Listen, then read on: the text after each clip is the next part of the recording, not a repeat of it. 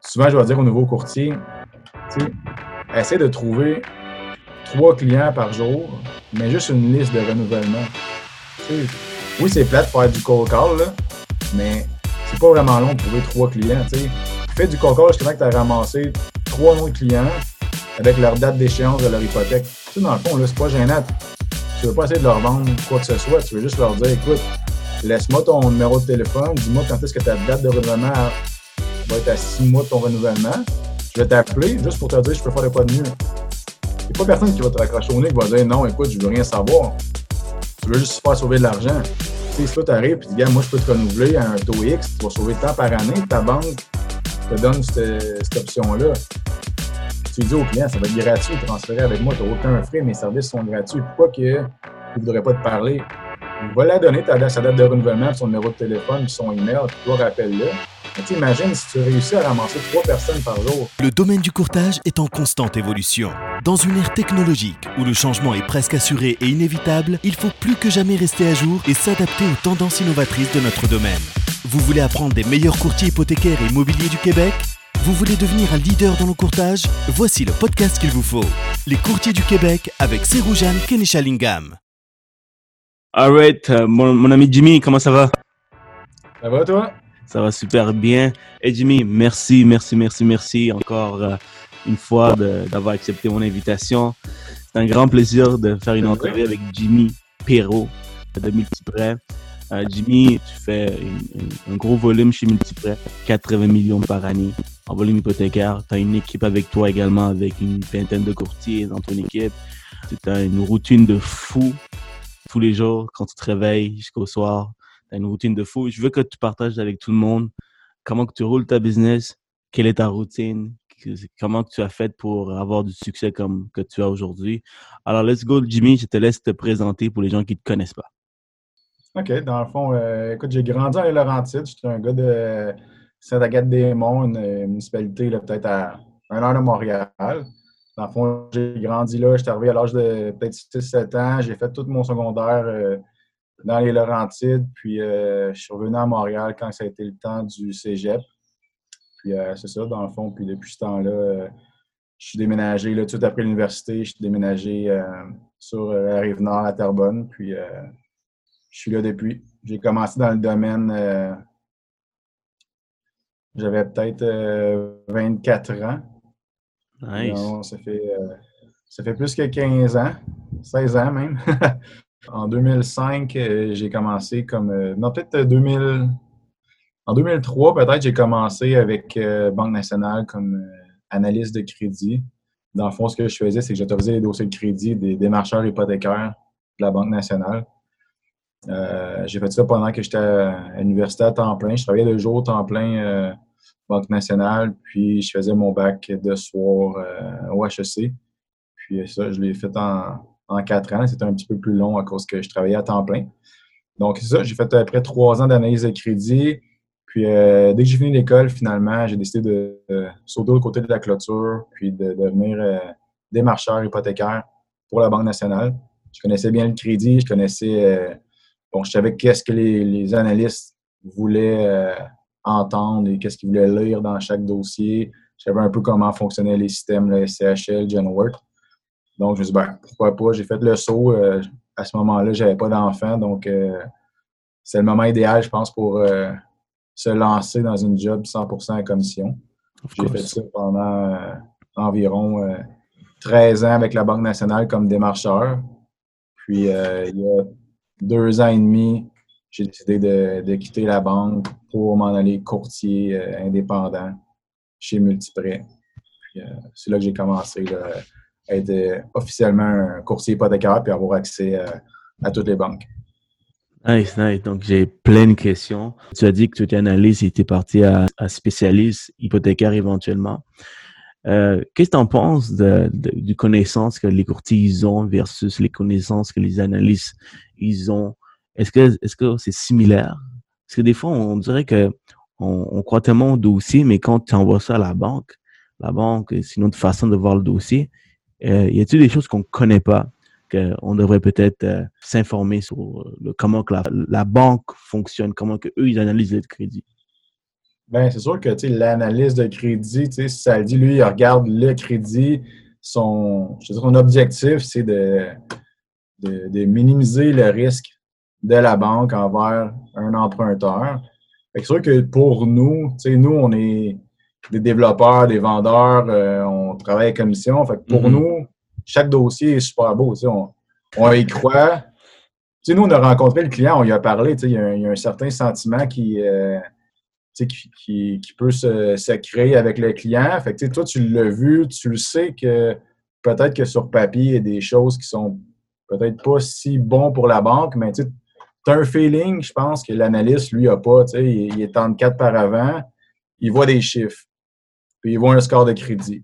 Dans le fond, je pense que l'analyste, lui, il faut lui donner du jus. C'est ça que je me suis rendu compte, c'est que quand je suis de l'autre côté comme analyse de crédit, ben, plus que le démarcheur ou le courtier me donnait de l'information, ben, plus pour moi, c'était facile de, me faire une meilleure tête sur le, risque de crédit dans ce dossier-là. Fait que je pense que, en, en devenant démarcheur, ben, j'ai appris à vraiment documenter mon dossier. Tu quand on se met le dossier, l'analyste, il n'y a pas toutes les mêmes infos que nous, on a. si on fait juste, Très bon dossier, je le recommande, merci, bonne journée.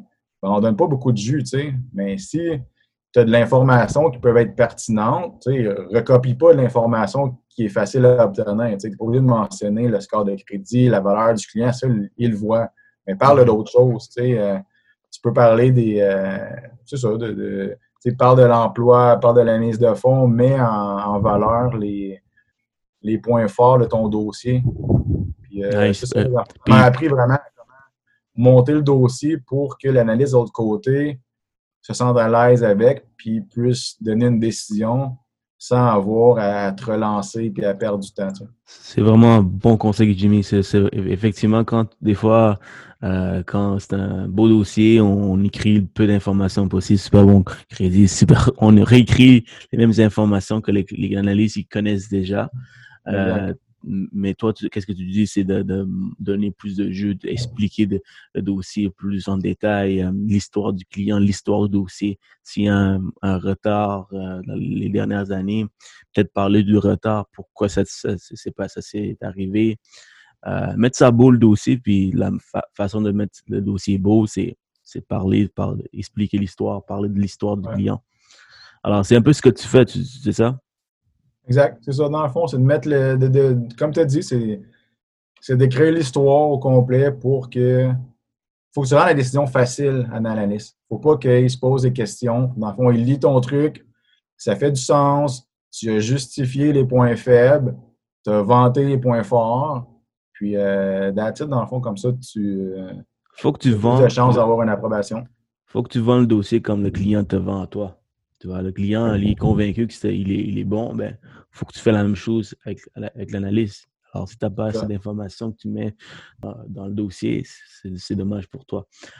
Euh, une des questions que je pose à toutes mes interviewés euh, lorsqu'ils viennent me voir, euh, c'est quand tu étais plus jeune, Jimmy, évidemment, je pense pas que tu voulais être un courtier hypothécaire la majorité d'entre nous, on connaît, on connaissait pas c'est quoi un courtier hypothécaire, puis même aujourd'hui, des adultes connaissent toujours pas notre métier. Euh, donc, qu'est-ce que tu voulais faire quand tu étais plus jeune, Jimmy? Ben, une chose est sûre, je savais que je devais être dans le monde des affaires.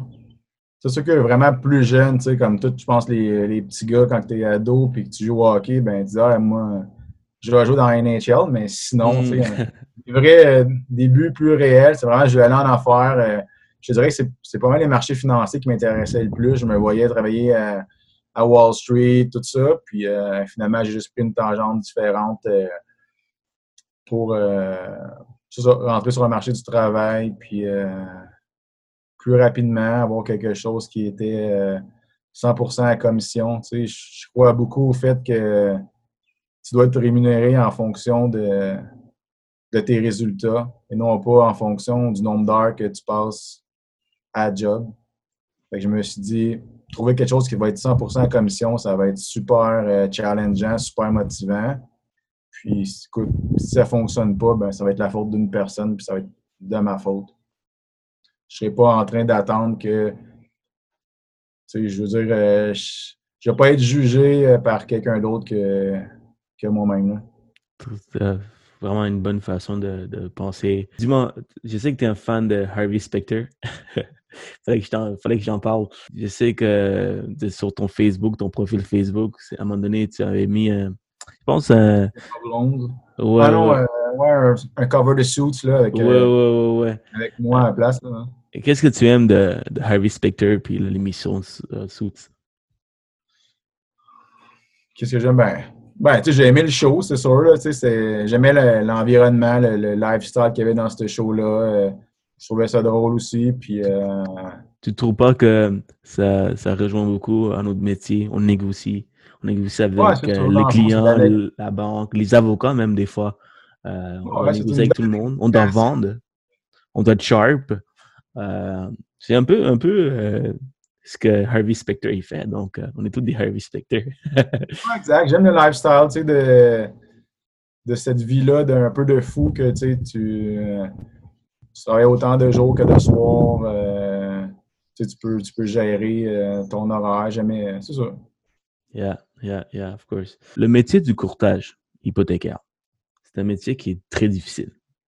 C'est un métier que ça demande beaucoup de travail et la majorité d'entre la majorité des nouveaux qui rentrent dans le domaine, ils sortent l'année d'après parce que c'est c'est pas évident, c'est pas facile. On a beaucoup d'ambition, beaucoup d'espoir que on va avoir une dizaine de livres par semaine, puis on va faire 200 000 par année et tout ça, mais c'est pas le cas. C'est beaucoup de travail, à moins que tu aies vraiment une bonne base de données, une grosse clientèle dans ton passé. Mais toi, c'est quoi le secret? Pourquoi tu réussis bien aujourd'hui? De mon côté? De ton côté, ouais. Ben, dans le fond, euh, je pense qu'avant tout, il faut que tu saches euh, inspirer confiance aux clients. Tu sais, c'est vraiment, le, je pense, le, premier appel ou la première fois que tu vas le rencontrer. Tu sais, il faut que le client sache qu'il sache que tu sais de quoi tu parles, dans le fond. Fait que, tu sais, c'est vraiment d'inspirer euh, la confiance. on n'a pas tout le temps toutes les réponses. Puis je pense que des fois, c'est un peu le, problème avec les nouveaux, c'est qu'ils veulent vraiment tout répondre aux questions du client au premier appel, mais moi, j'ai tout le temps mieux écoute ce que le client a besoin, puis dis que tu vas le rappeler avec une solution. Parce que dans le fond, si quand tu commences, il ne faut pas que tu te fasses brûler au téléphone avec une question puis que tu veux le répondre ou tu réponds pas ou que tu réponds mal, tu es tout le temps mieux de dire, tu sais, écoute le client, vois qu'est-ce qu'il a de besoin.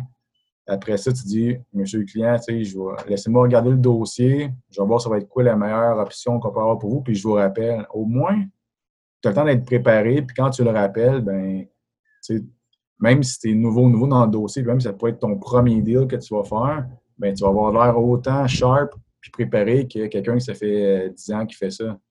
Mm-hmm. je pense que la, de connaître son produit, c'est bon, puis de ne pas, euh, de pas te faire avoir un peu au, euh, au, téléphone avec un client.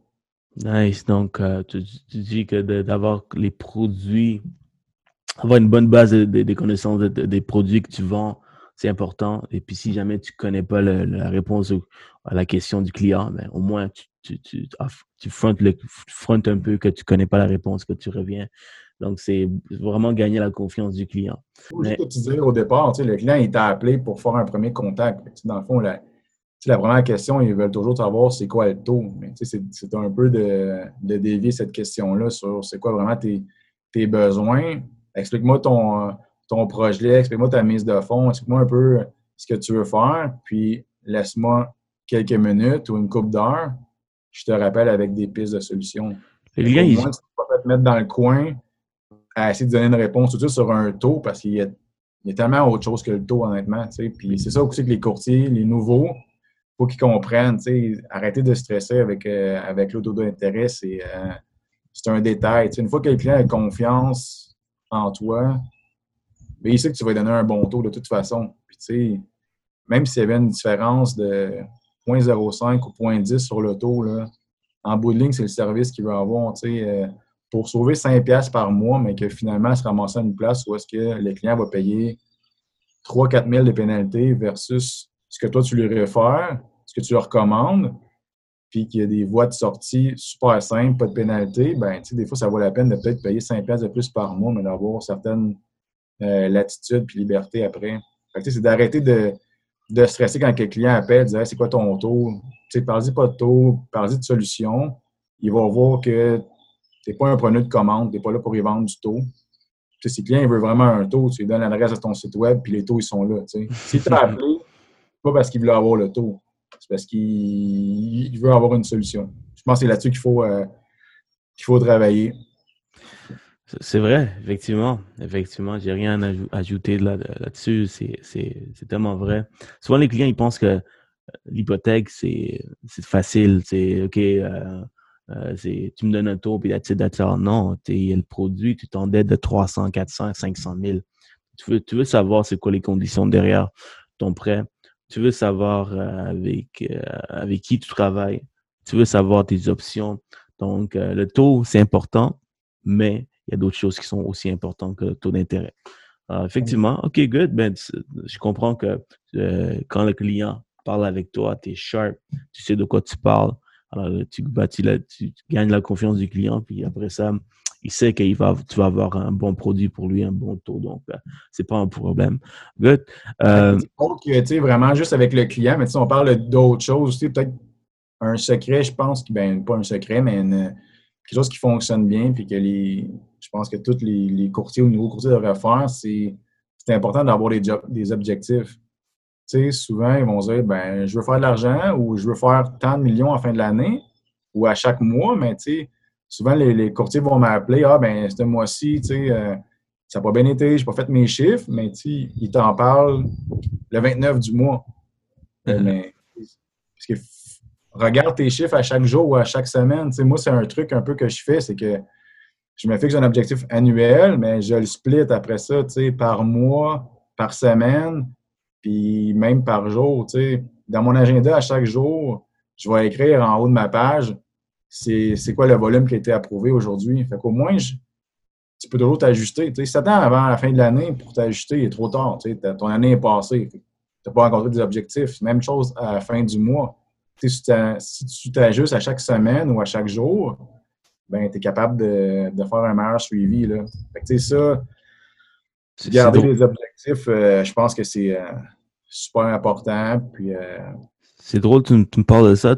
un autre courtier qui performe très bien, il, m'a dit la même chose. Et c'est, c'est pas pour rien que les gens comme les gens qui performent, ils disent la même chose, c'est-à-dire planifier ta journée, planifier ta semaine, planifier ton mois, même l'année. Et souvent, on, fait l'erreur de juste planifier l'année à la nouvelle année, au début de l'année, puis boum, on oublie ça. Et le fait de juste avoir ça devant toi tous les jours, des fois, quand tu procrastines, boum, tu te réveilles, shit, faut que je fasse ça. faut que j'aille faire certains appels. effectivement, Jimmy, merci pour ton conseil. Alors, euh, puis, pour les gens qui ont déjà entendu ça, c'est un rappel que tu dois, tu dois faire, tu dois planifier ta semaine, tes jours, tes mois, ton année. Euh, parlant... Ta base de données, c'est important, tu sais, j'en ai pas parlé, mais c'est important d'avoir une base de données qui soit super clean, dans le fond. Tu sais, souvent, quand on commence, euh, on n'y pense pas, c'est pas important, j'ai peut-être pas assez de clients maintenant pour être vraiment à l'ordre là-dedans, mais c'est vrai que le meilleur temps pour commencer ta base de données, c'est justement au début. Tu as le temps de la peaufiner, tu as le temps d'automatiser des trucs. Tu sais, je pense que ça, c'est un des secrets, c'est il faut que tu sois bien organisé. Il ne faut pas que tu ailles un fichier Excel ou des post-it avec les clients à rappeler. Vraiment, prends un, CRM qui fonctionne bien, tu peux avoir des bons suivis avec ça, puis au moins tu n'échapperas jamais rien. Puis, tu sais, c'est peut-être un petit peu plus long à remplir au début, mais quand tu le fais à chaque client, ben, à long terme, là, toute ta business est là. Tu n'oublies pas comme courtier, c'est une PME que tu gères. sais, les clients que tu rentres maintenant, ça va être encore tes clients dans 4 ans, dans 5 ans. Il faut que tu en prennes soin. Il ne faut pas que tu oublies le deal une fois qu'il est passé ben, je vais espérer que le client me rappelle. Non, c'est toi qui va falloir qu'il mette dans ta base de données avec un rappel six mois avant la fin de ton terme. C'est de la business qui est là gratuite, que tu n'as pas à repayer pour aller la chercher. Dans le fond, elle t'appartient. Il faut, pas, faut que tu t'en occupes. Tu as dit quelque chose de vraiment important. C'est la business gratuite. souvent on paye pour les, nouveaux courtiers ou la majorité des courtiers, on paye pour la nouvelle business, puis on paye cher. Euh, puis ça, c'est une business qui est gratuite parce que tu l'as déjà fait. Le client sait, très, sait comment tu travailles. Puis si tu as donné un bon service, tu rappelles ses clients, c'est sûr et certain qu'il va te donner une autre chance. Il va, il va vouloir travailler avec toi. Effectivement. Dis-moi, Jimmy, euh, tu étais un, démarcheur dans une banque, la Banque nationale, avant d'être courtier. Quelle est la différence euh, entre un spécialiste hypothécaire et un courtier hypothécaire selon toi, selon ton expérience? Ouais, selon moi, la job est sensiblement la même. Euh, on rencontre des clients, notre but, c'est de faire du financement hypothécaire. La différence, par contre, c'est que c'est que ton coffre à outils est pas mal plus gros comme courtier hypothécaire que des marcheurs. moi, quand j'étais avec, euh, avec la Banque nationale, super bonne institution financière, j'ai rien, rien à dire. C'est juste que tu as accès à leurs produits, à leurs standards de crédit. Ce n'est pas toutes les banques, par exemple, qui vont accepter euh, les allocations familiales ou euh, le client qui détient du locatif. Bon, mais ils n'ont pas tous la même manière de calculer les, les immeubles au bilan. Donc, sais, il faut que ton client que tu rencontres, ben, il rentre dans la boîte de l'institution financière où est-ce que tu travailles. Ça peut être un, un super bon client, mais il ne rentre pas dans les certains critères de la banque. Fait que toi, dans le fond, moi, je le perdais au profit de soit un autre démarcheur ou d'un courtier. Dans la différence comme courtier, c'est que avec un accès à tous les prêteurs, ben, si le dossier ne rentre pas dans la boîte de TD ou de Scotia ou de Banque nationale, ben, peut-être qu'il va rentrer dans la boîte de First Nat, de MCAP ou de Desjardins. Je me suis dit, au moins, quand j'ai rencontré le client, écoute, si moi, je ne trouve pas une façon de faire approuver son dossier, ben je sais que je n'aurais pas perdu mon temps parce qu'il n'ira pas ailleurs pour que le dossier il soit approuvé. au moins, j'ai accès à tout. Je trouve que c'est ça le, la, grosse différence entre le, courtier et le démarcheur, c'est qu'on a peut-être plus d'options pour, euh, pour le client.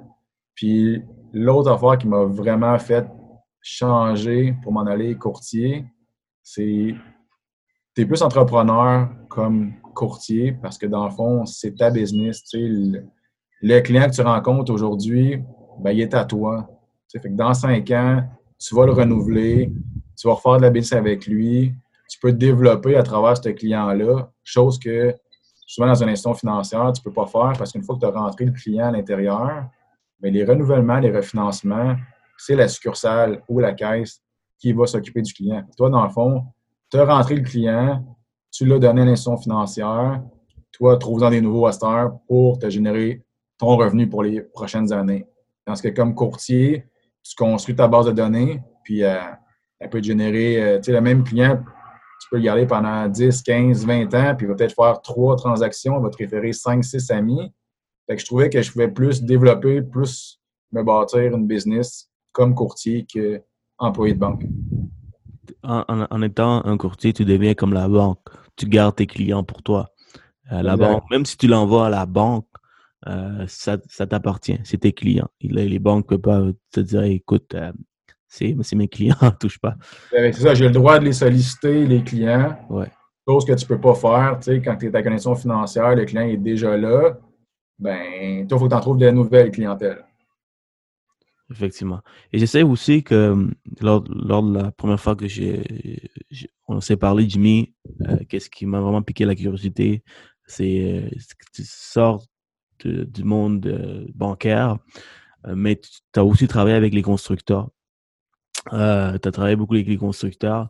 Et là, après ça, tu es devenu courtier. Travailles-tu encore avec les constructeurs? Et pour un courtier qui, qui veut peut-être travailler avec les constructeurs, est-ce que tu penses qu'on a une chance de travailler cette, cette communauté? Ben, c'est une question de relation. Autant que tu veux travailler avec des courtiers immobiliers, des constructeurs, c'est d'avoir la confiance du développeur, du promoteur ou du courtier pour qu'il t'envoie les clients. C'est juste que c'est pour la, construction, c'est un peu plus touché parce que tu n'oublies pas, ils ont besoin d'argent pour construire les maisons. Mais souvent, le constructeur va avoir une enveloppe hypothécaire avec une banque X, Y, Z. Dans le fond, c'est qu'eux vont avoir accès à leur financement juste si le client se fait financer sa propriété avec l'institution financière. c'est là que c'est un peu une barrière parce que, tu sais, dans le fond, tu as beau offrir le meilleur service au monde, le, développeur peut être super charmé avec toi, mais en bout de ligne, il a besoin de cash pour construire la maison. c'est pour ça que les constructeurs vont souvent aligner les clients vers leur institution financière. C'est pas qu'ils veulent envoyer le client nécessairement avec cette institution financière-là, c'est juste que dans le fond, ils veulent avoir du financement. C'est l'unique raison souvent pourquoi ils vont référer vers leur prêteur. Mm-hmm. je, comprends que de ce côté-là, c'est moins intéressant pour un courtier de travailler euh, euh, de cette façon, mais mais mais il y a des constructeurs qui qui, euh, qui veulent pas d'argent. Ils ont l'argent pour construire leur projet. exact, mais je travaille encore avec des je travaille encore avec des constructeurs qui, qui font ça, qui ont qui ont leurs propres ressources ou ils ont accès à des prêteurs privés ou des fonds de construction ben ça, il n'y a pas de problème. Euh, ça revient au même principe qu'un courtier euh, immobilier. Tout ce qui est condo, condo, il n'y a jamais d'avance progressive. Donc, on sait en partant que si c'est un projet de condo, ben, le constructeur a son financement intérimaire ailleurs pour construire. Fait que, chaque unité, elle va, être, euh, elle va être financée une fois qu'elle va être finie. Fait que ça, c'est un, un petit peu moins de barrière à l'entrée, je te dirais, pour des projets de condo parce qu'il n'y a pas de déboursé. Nice. Encore là, c'est une question de on se le cachera pas là, tu sais, des, euh, des commissions de, des prêteurs envers l'institution financière.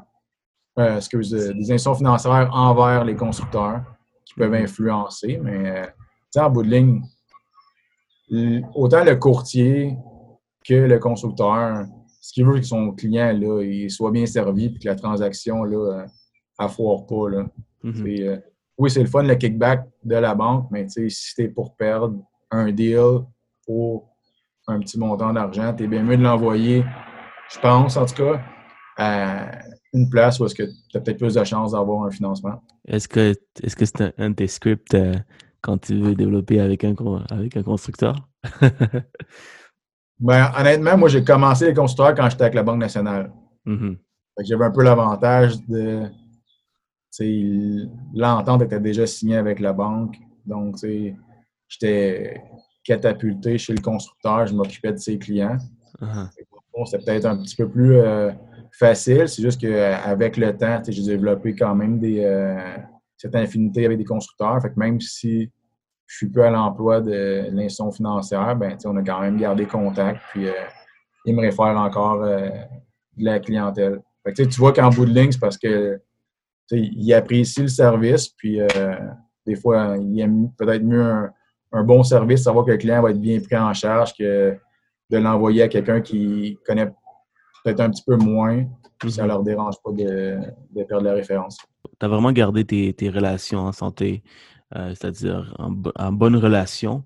Et euh, le fait que quand tu as dirigé vers le courtage, il y a certaines personnes qui ont continué à travailler avec toi. Donc, l'importance de bien travailler ta base de données, d'avoir des bonnes relations d'affaires avec tes partenaires. Euh, peux-tu me parler plus de ça? Comment tu as euh, le fait de faire la transition vers euh, le courtage hypothécaire? Il y a, aussi certains des, contacts que tu as continué à faire affaire avec. Mais comment tu as approché ces gens-là? Est-ce que, tu as commencé à appeler au, téléphone chacun d'entre eux pour dire que tu es un courtier hypothécaire? As-tu envoyé des courriels? Euh, as-tu fait quelque chose comme ça pour euh, développer cette base de données? Ben, je peux te parler peut-être de comment j'avais commencé. OK. Parce que je pense que tu voulais que le, podcast soit plus euh, informatif, peut-être pour, pour des nouveaux courtiers, parce que tu sais, maintenant, je dirais, avec le. Ça fait peut-être après 15 ans que je suis là-dedans. Fait que c'est sûr que j'ai peut-être un petit peu moins de choses que je faisais au départ parce que le téléphone, il, sonne, il sonne à longueur de journée. Puis c'est vraiment, tu sais, du... J'en doute pas. Euh, avec 4 millions de volume, volume d'affaires, c'est sûr que c'est ça. Mais c'est du repeat business, c'est du bouche à oreille, mais je te dirais... Tu sais, notre job, je ne veux pas dire que c'est facile, mais la business, il y en a partout, là.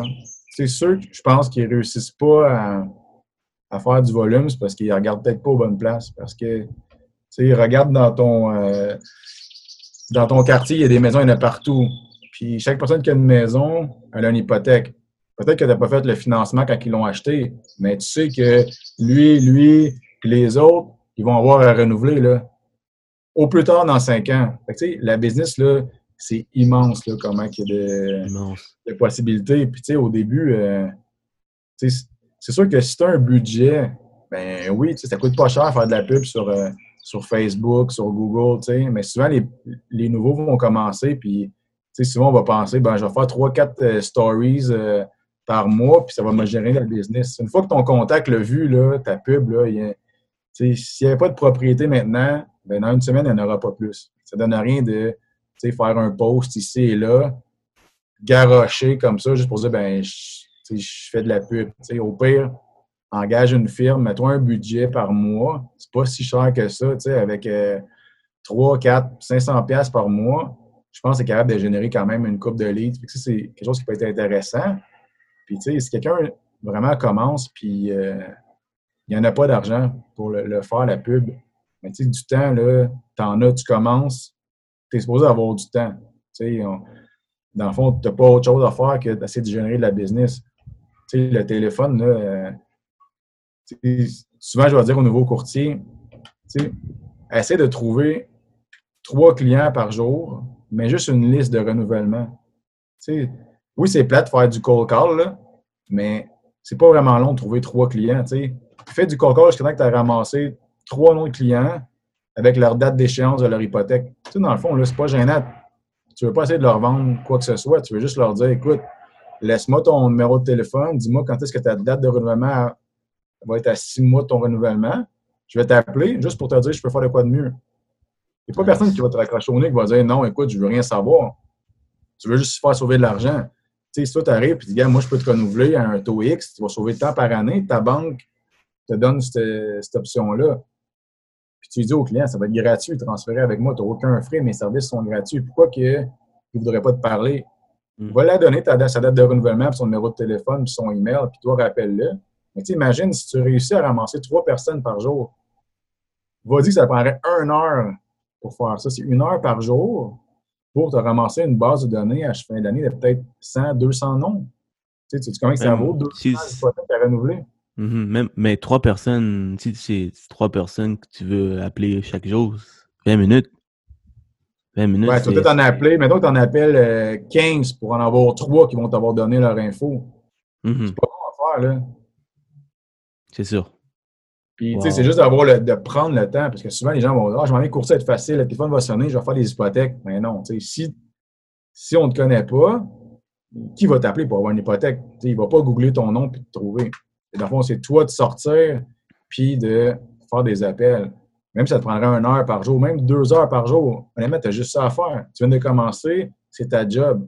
Passe deux heures par jour sur son développement des affaires, là, c'est rien. Puis, tu sais, puis tu peux même challenger quelqu'un, tu tu vas lui parler, euh, t'as-tu vu telle nouvelle série sur Netflix? Il va te dire oui, mais écoute, tu viens de le perdre, ton 45 minutes à chaque soir ou même une heure et demie à faire autre chose. Si vraiment tu veux faire exposer ta business, ben, tu fais, tes appels, mais il y a plein d'autres choses que tu peux faire. Tu les, accroches-portes, là, ça coûte rien. Là, pour 50$, piastres, là, tu peux avoir à peu près 500-600 accroches-portes.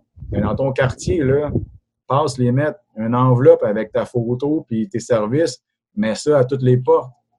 Tu vas en avoir du monde qui vont te, qui vont te rappeler. Là. C'est drôle, j'ai jamais eu euh, de- de- un courtier hypothécaire faire des accroches. Ah, jamais moi, je l'ai fait, je l'ai fait encore l'année passée parce que Ah ouais? Parle-moi de ça. Euh, comment que ça, comment, ça, ça a-t-il fonctionné pour toi? C'est quoi ton expérience derrière ça? Je pense que Ben, c'est le but. J'ai fait euh, j'ai peut-être une dizaine de, de deals qui sont rentrés de ça.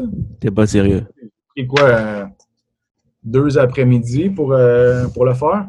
Ben, honnêtement, je ne l'ai pas pris, là. C'est les enfants qui sont allés les porter, là. Mais quand même, tu sais, euh, peut-être, ils ont peut-être fait ça deux, trois après-midi, puis, tu sais, ça a généré quoi? Peut-être six, six deals. C'est Mais ce tu sais, deal. si quelqu'un- Ouais, puis il y en a dans mon équipe, là, qui l'ont fait, puis euh, ils en ont généré du, du volume, là. T'es pas sérieux. Ouais. Puis c'est, ça, ça demande combien comme investissement pour, euh, pour imprimer peut-être quoi? Mais parle-moi un peu de ton expérience. Ouais, je t'en sais as pas, fait- la, la boîte que j'avais fait faire, il y avait peut-être euh, 1000 cartons. Tu sais, tu veux 1000 faire cartons, un beau ok. carton recto verso avec euh, tu sais, ta photo pour un peu les services que tu fais. Puis Mhm. moi, j'avais fait une lettre que je pliais avec, puis on la mettait dans les portes. ça écrivait un peu ce que je faisais, mes services étaient gratuits, puis de m'appeler si, euh, si sont dû pour un renouvellement hypothécaire. Fait que, tu sais, quelqu'un qui ouvre ton enveloppe, puis ça a donné qu'il doit renouveler dans les six prochains mois, ben, il t'appelait. Tu sais, ça coûte rien de t'appeler, savoir c'est euh, quoi que tu peux faire pour lui. Nice, nice. D'être présent, tu sais. Veux, veux pas, tu sais, qui a accès aux acheteurs? C'est les courtiers immobiliers. Travailles-tu avec les courtiers immobiliers? Pardon? Travailles-tu avec les courtiers immobiliers? Oui, quelques-uns, dans le fond. Euh, j'ai beaucoup de, de, clients actuels. Fait que, euh, j'ai pas tant de business qui provient des courtiers, mais je pense que pour quelqu'un qui commence, ça peut être super bon. J'ai encore quelques courtiers que c'est des amis, je m'entends bien, je leur réfère des préautorisations, ils me réfèrent les clients. On a une bonne relation, mais c'est quand même eux qui ont, euh, qui ont les acheteurs. Tu es un nouveau courtier, tu sais pas quoi faire de tes journées, ben, tu ne fixes pas un objectif de dire, ben moi, je vais, je vais aller prendre un café avec euh, trois, quatre courtiers par semaine. Juste ton nom, il circule, tu sais, ou appelle-le. C'est pas un dîner qui va prendre une heure. Personne n'a le temps de perdre une heure pour aller luncher avec quelqu'un. Tu sais, quand tu n'as pas de relation déjà établie. Ben, va juste prendre un café ou, ou fait juste te dire, je vais en appeler X par, euh, par semaine. juste ton nom circule. Puis, oui, s'il y a un dossier qui n'a peut-être pas passé avec son démarcheur, bah, il va peut-être t'appeler. Tu sais, ah, c'est vous m'a appelé, il avait l'air sharp, euh, mon dossier est refusé avec la banque X. Je vais l'appeler et voir si tu peux faire quelque chose. Ben, Si tu sauves la transaction, ben, après ça, tu montres que tu as, d'autres produits euh, que tu peux offrir. Effectivement, tu gagnes la confiance du client, euh, du courtier, parce que souvent les courtiers se font approcher par tellement de spécialistes hypothécaires, par tellement de courtiers hypothécaires. Donc, si tu veux bâtir une relation, si prouver que tu fais des choses que les autres ne font pas, c'est-à-dire tout le monde veut des dossiers, faciles. si tu es capable de, travailler des dossiers un peu plus difficiles, qui ne sont pas impossibles, t'arrives-moi pas avec euh, pas de mise de fonds, pas de revenus, mauvais crédit, mais sais, un dossier qui, qui. pour ça, de toute façon, quand même. Là, ça se peut que le dossier ne soit pas bancable, puis, tu sais, euh, prêt privé, je te les envoie à toi, puis sinon, uh-huh. il y a il y a tout, tu sais, on a, uh-huh. Beaucoup de solutions que un, démarcheur dans une banque standard n'aura peut-être pas, tu sais. Effectivement, effectivement. Donc, tu parlais. sur des, des, des, propriétaires de compagnie qui ne déclarent pas de revenus, ben, pas de revenus personnels, ben, nous, on a une option avec des prêteurs alternatifs à des taux qui sont quand même super compétitifs quand même. Six mois. On ne cotisation, on ne demande pas rien, puis c'est du revenu verbalisé. Mais tu vois, le courtier, il ne sait pas. Fait tu sais combien de transactions tu peux perdre parce que, bon, ton, ton client, il ne passait pas avec la, caisse ou avec Banque nationale, mais que finalement, c'était peut-être un super beau dossier pour Home Trust et Banque Équitable. Tu aurais sauvé le deal? C'est tellement vrai. C'est tellement vrai. À la fin de la journée, c'est connaître tes produits. Comme ça, tu peux gagner la confiance du courtier en faisant des dossiers comme ça. Puis après ça, à un moment donné, tu sais pas, le gars, il t'aime tellement bien qu'il aime tes services qu'il veut faire affaire avec toi pour tous tes dossiers. Ben, les buts, eux autres, ils ne veulent pas perdre de transactions. C'est ça. Oui, c'est. Oui, on, sait tous qu'il y a une certaine rémunération qui est payée par la banque. Mais maintenant, qui est important, ben c'est ça, encore, mais moindre. Moins, moins, c'est ça. ce qui est important, c'est que son dossier, il passe. Sa commission sur la vente est vraiment plus importante que le référencement bancaire. Dans le fond, lui, en, tout cas, je pense que les top courtiers, ce qui est important pour eux autres, c'est que le deal passe. Mm-hmm. Leur argent, là. Je ne vais pas partir à un débat, mais tu sais, euh, je pense que faut quand même qu'on les paye. Parce que dans le fond, si un courtier t'amène la business, bien lui, il a payé de son côté pour générer le client qui est venu le rencontrer. On s'entend, lui, les clients ne viennent pas le voir sans qu'il investisse. C'est sûr que si lui, il investit dans le marketing, il investit dans des annonces, il y a un acheteur qui vient, je suis qui, moi, pour lui dire Hey, réfère-moi ton deal, mais tu n'auras pas rien en retour. Je pense que c'est du donnant-donnant parce que, tu sais, le même client, j'aurais pu dépenser peut-être 400-500$ en peu pour l'avoir. Pourquoi que je, déciderais de rien donner parce que c'est lui qui me le donne? Je pense que je ne suis pas d'accord à donner un, montant qui va être quasiment l'équivalent de ma commission ou le, trois quarts de ma commission, mais je pense que oui, le courtier t'amène un, un, dossier qui, est prêt à, être fait, Puis sûrement qu'on ne réalise pas, mais sûrement qu'on paye plus cher pour avoir un client qualifié que qu'est-ce qu'on qu'est-ce qu'on devrait donner en référencement. Mais, c'est mon point de vue. Puis il y a plein de monde qui disent moi, euh, je donne rien, mais je me dis, tu sais. Mm-hmm. Chacun, chacun, ils ont une, une, façon de regarder les choses. Euh, alors, ils ont des points de vue différents. Toi, c'est ton point de vue. Euh, c'est correct. Je, je, trouve que tu as vraiment raison. Le, le, courtier, il paye. Donc, toi, tu reçois gratuitement. Alors, c'est correct de payer aussi. Ça dépend de l'entente que tu as avec le courtier. Ben, exact. J'ai beaucoup de, de préautorisation. on peut s'échanger aussi des dossiers. Quelqu'un que je sais qui travaille, tu m'envoies pas juste ces dossiers de merde qui passent pas nulle part. là, il veut que je les paye en plus. Ça, j'aime un peu moins ça parce que dans le fond, tu sais, je te sauve un deal, je te sauve une transaction, ben, tu sais, demande-moi pas de te donner la moitié de ma paye non plus. Mm-hmm. tu sais, ce genre de, business-là, souvent, je ne vais rien donner, c'est sûr, puis je vais dire, gars, je t'ai sauvé un deal. Mais tu sais, quelqu'un que j'ai une bonne relation avec, ça devient tous des, amis. Il me réfère des deals, je leur en réfère, on, s'entend sur qu'est-ce qu'on va se donner un et l'autre. Puis il y en a que c'est vraiment, je te réfère des clients, tu m'en réfères. Puis, à un moment donné, le balancier va arriver, puis mm-hmm. après deux, trois, quatre, cinq ans, je risque de t'avoir fait faire autant d'argent que tu m'en as fait faire. Fait on peut juste comme arrêter de se faire des comptes à chaque semaine mm-hmm. ou à chaque deal?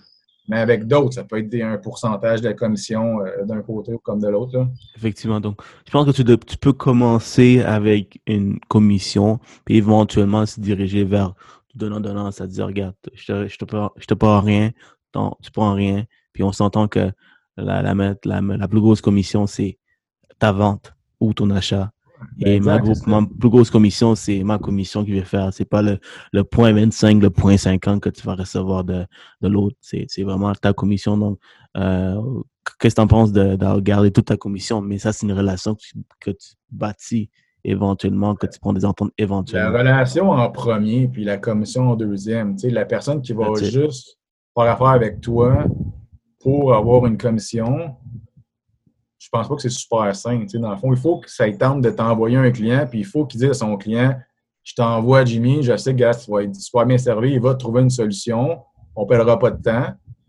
J'aime mieux ça que qu'il ait essayé tous les démarcheurs avant, puis qu'après ça, ben écoute, je vais t'envoyer un courtier. c'est moins plate.